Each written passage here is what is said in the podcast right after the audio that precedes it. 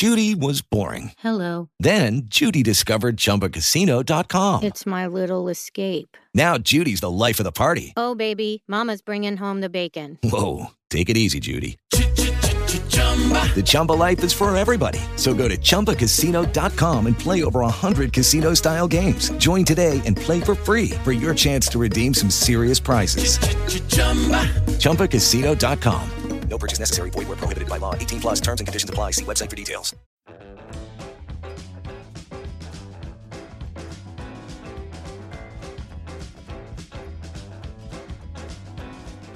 Amici di motorsport.com, ben ritrovati. Undicesima puntata di Dune Mosse, rubrica podcast in cui analizziamo tappa per tappa la Dakar 2021.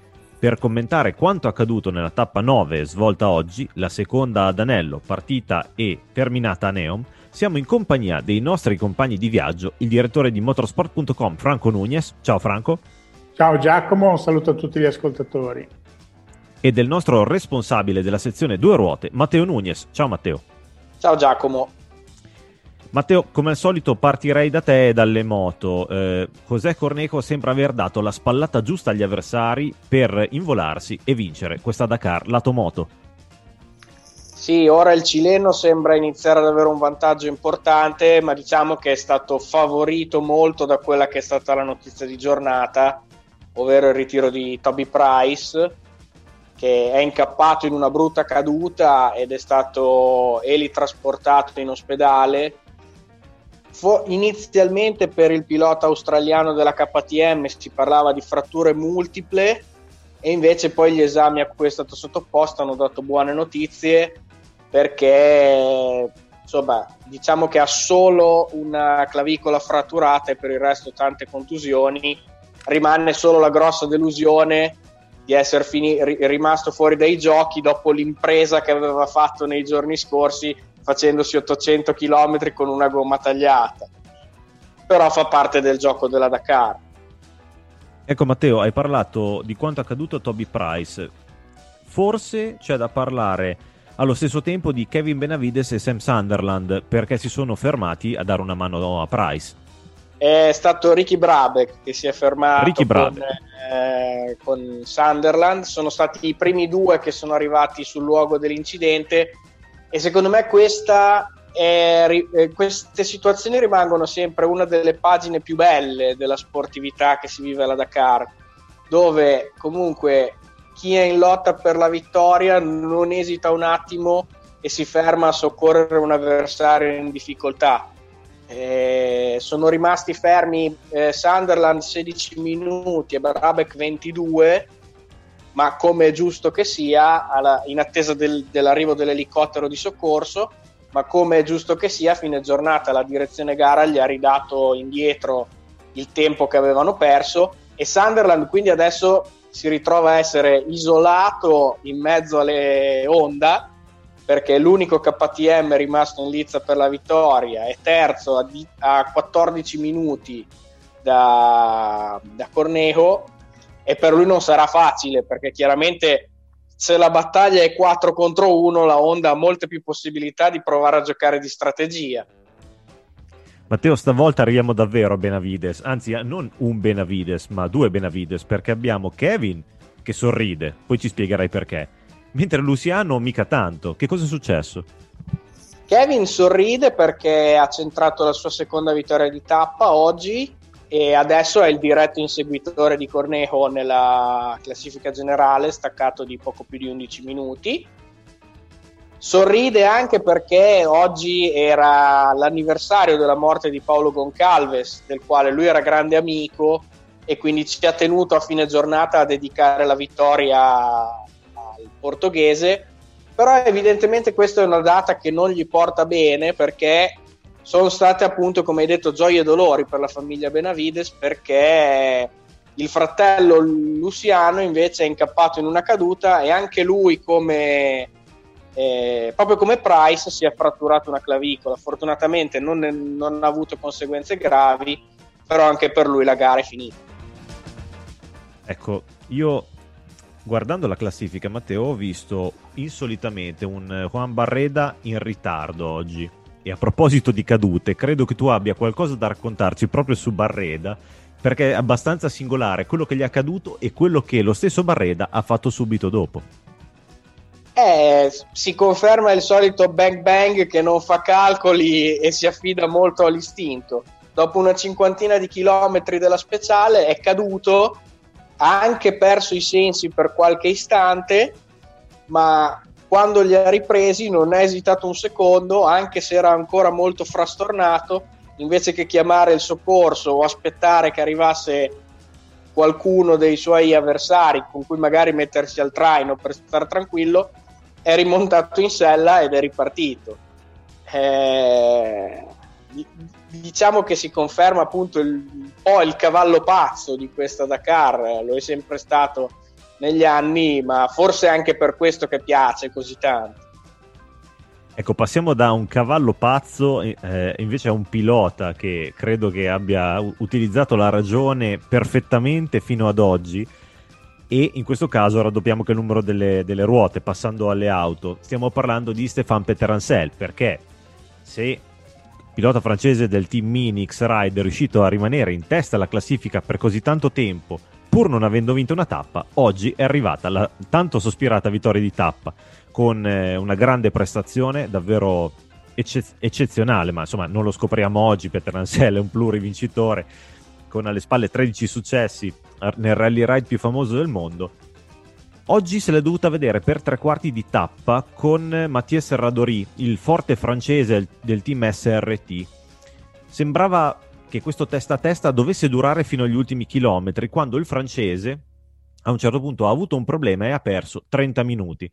Da quel punto eh, Petrancel non ha dovuto fare altro che mantenere un buon ritmo, quello sì, e portare la sua Mini eh, in fondo. Questo è bastato per ampliare il proprio gap da Nasser Attia, che rimane a oggi l'unico pilota capace di insidiare la sua leadership della classifica generale perché si trova attualmente eh, a 17 minuti e 50, quindi considerando che mancano ancora tre tappe, non è impossibile la rimonta per Alatia, ma dopo una prova di forza così di Peter Ansel, io mi aspetto che il francese riesca a portare a casa, magari con una guida un po' più accorta, questa, questa vittoria, eh, che sarebbe per lui e per la Mini molto importante, considerando, considerando le difficoltà, le ennesime difficoltà incontrate oggi da Carlos Sainz il madrileno che ha vinto, ricordiamo, l'edizione del 2020 è incappato in un'altra giornata nera. Dopo pochi chilometri ha forato una ruota in cui ha perso circa 5 minuti. Poi però eh, pochi chilometri dopo è avvenuto il fattaccio, cioè è rimasto in pratica senza freni. Lui e il navigatore Lucas Cruz si sono fermati per cercare di arginare il problema o, se possibile, ripararlo Dopo 15 minuti di tentativi hanno detto no, non è possibile. A quel punto hanno scelto di proseguire per cercare di chiudere la tappa. Ci sono riusciti, ma lo stesso Sainz eh, ha ammesso le enormi difficoltà a cui sono andati incontro, non solo difficoltà ma anche pericoli perché la macchina era praticamente senza freni posteriori ed erano costretti a frenare spesso almeno 400 metri prima, soprattutto nelle entrate eh, delle zone a, a velocità limitata per non incappare in problemi che ad esempio Sebastian Loeb ha preso senza, troppi, senza troppe remore, se vi ricordate qualche tappa fa. E quindi Sainz in pratica è a oltre un'ora di distacco dal suo compagno di squadra quanto mancano tre prove, anzi tre tappe alla fine e a questo punto la lotta è veramente ristretta tra Peter Ansel e Alattia Va, um, segnalerei, segnalerei, l'ottima prestazione di Khalid Al-Qassimi che pian piano, tappa dopo tappa, specialmente questa seconda settimana, sta facendo un'ottima gara. Tant'è che eh, il pilota del team Abu Dhabi al volante di una Peugeot 3008 di KR eh, si trova in sesta posizione potrebbe addirittura insidiare Nani Roma, attualmente in top 5 al quinto posto con la Hunter del team BRX, perché si è portato ad appena 19 minuti. Aveva un distacco praticamente doppio l'altro ieri, quindi è veramente in grande rimonta. Nani Roma, sì, non sta ottenendo brutte prestazioni, ma non sta nemmeno facendo faville. Invece Al mi sta facendo un'ottima gara. Un'ottima gara. Io fossi, fossi in Nani Roma mi inizierei a preoccuparmi. Mentre al quarto posto troviamo il solito Jakub Prezigonski che continua nella sua gara solitaria perché davanti a sé eh, tu, i primi tre sono lontanissimi e dietro di lui eh, ha un distacco enorme, quindi dovrebbe riuscire a chiudere questa edizione ai piedi del podio. Mentre Franco, passiamo ai camion perché oggi finalmente non abbiamo un Kamaz davanti e dico finalmente perché hanno fatto tripletta per tanti giorni consecutivi e anche per la spettacolarità di questa gara ogni tanto vedere un altro, un'altra marca eh, in testa fa piacere, fa ancora più piacere considerando che oggi a vincere è stato un Iveco.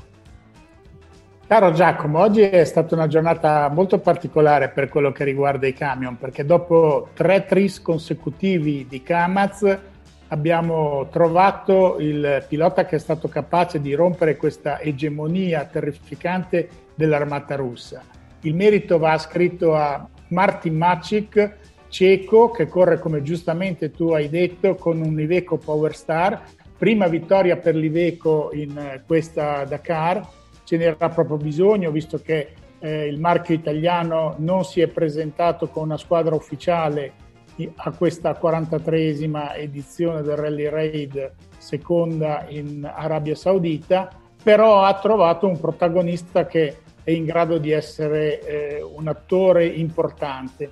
È curiosa la storia di Macic perché è alla sua nona eh, presenza alla Dakar, quindi sebbene abbia solo 31 anni e nei camion, è meglio ricordarlo, sono piuttosto attempati quelli che ci corrono, eh, non ha mai ottenuto grossi risultati.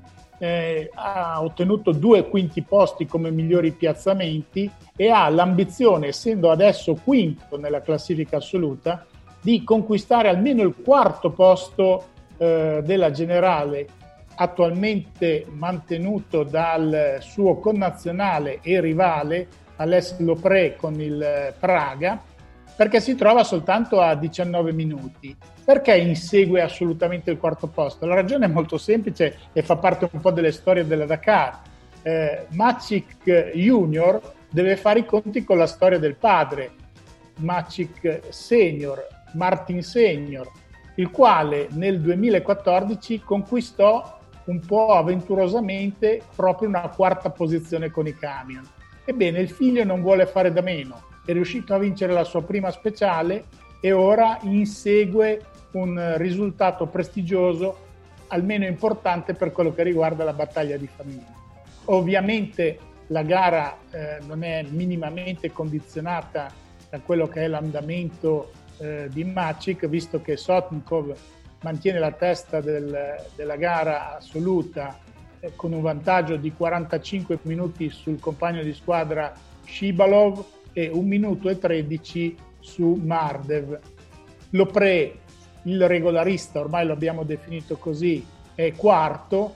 Va detto che Lopre, eh, se non commette errori, può puntare ancora al terzo posto e sarebbe un risultato clamoroso considerata la grande superiorità dei mezzi russi, si trova a 17 minuti, quindi un, un distacco che potrebbe essere colmabile. Per quello che riguarda la top 10, l'unica vera grande eh, variazione è il fatto che Ignazio Casale, debuttante cileno, tre volte vincitore con i buggy e debuttante con il Tatra nei camion, eh, ha perso un'ora e 45 minuti oggi per problemi meccanici, ha dovuto aspettare un'assistenza lungo la speciale ed è arrivato a tardatissimo, tredicesimo nella lista dei camion di, di tappa, ma riesce comunque a essere decimo nella top 10.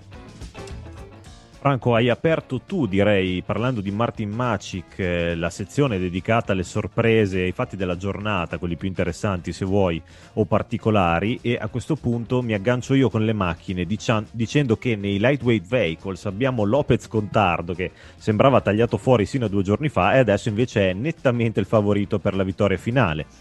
Perché eh, oggi se l'è dovuta vedere in maniera importante con Seth Quintero, che è il giovane rampante che qualche giorno fa è divenuto il pilota più giovane ad aver vinto una tappa alla Dakar di tutta la storia della Dakar. Oggi il ragazzo statunitense sembrava involato verso la vittoria, quindi verso la prima posizione della generale quando ha avuto un problema e Lopez Contardo, che era alle sue spalle, ne ha approfittato e è andato a vincere la tappa, non solo perché dietro di lui in sostanza eh, tutti gli altri erano a minuti, minuti, minuti di distacco, quindi oggi Lopez Contardo di fatto ha messo in ghiaccio la vittoria. Ok, dovrebbe succedere qualcosa di tremendo nelle prossime tre tappe, la Dakar lo sappiamo è piena di insidie, però diciamo che a oggi Lopez Contardo ha nettamente la vittoria in mano. Mentre andiamo a chiudere la puntata di oggi, Matteo, con le moto, anzi forse con i quad, perché c'è stata una prima volta assoluta proprio in quella categoria. Sì, eh, è arrivata la vittoria di tappa di Giovanni Enrico, cileno, alla sua prima affermazione di, di giornata. Era stato anche in testa alla gara, nel, alla generale, nelle prime fasi, nei primissimi giorni, eh, però non era ancora riuscito a piazzare una zampata. Oggi invece ci è riuscito. Va detto però che il leader Andukar eh, è riuscito a gestire molto bene la situazione perché ha ancora un vantaggio di oltre 25 minuti sul cileno e tra di loro c'è ancora il francese Giroud che però è a poco meno di 20 minuti, quindi anche lui è ancora un po' distanziato. Parlando di quad ne approfitto per tirare le orecchie al direttore, eh? perché Casale correva con i quad, non con i buggy.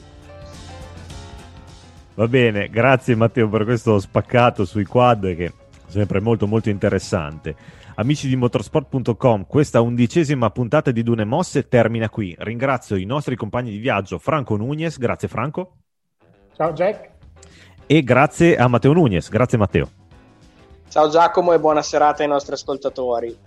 L'appuntamento è per domani perché andremo ad analizzare la tappa numero 10. Da Giacomo Rauli è tutto, vi auguriamo una buona serata e a domani.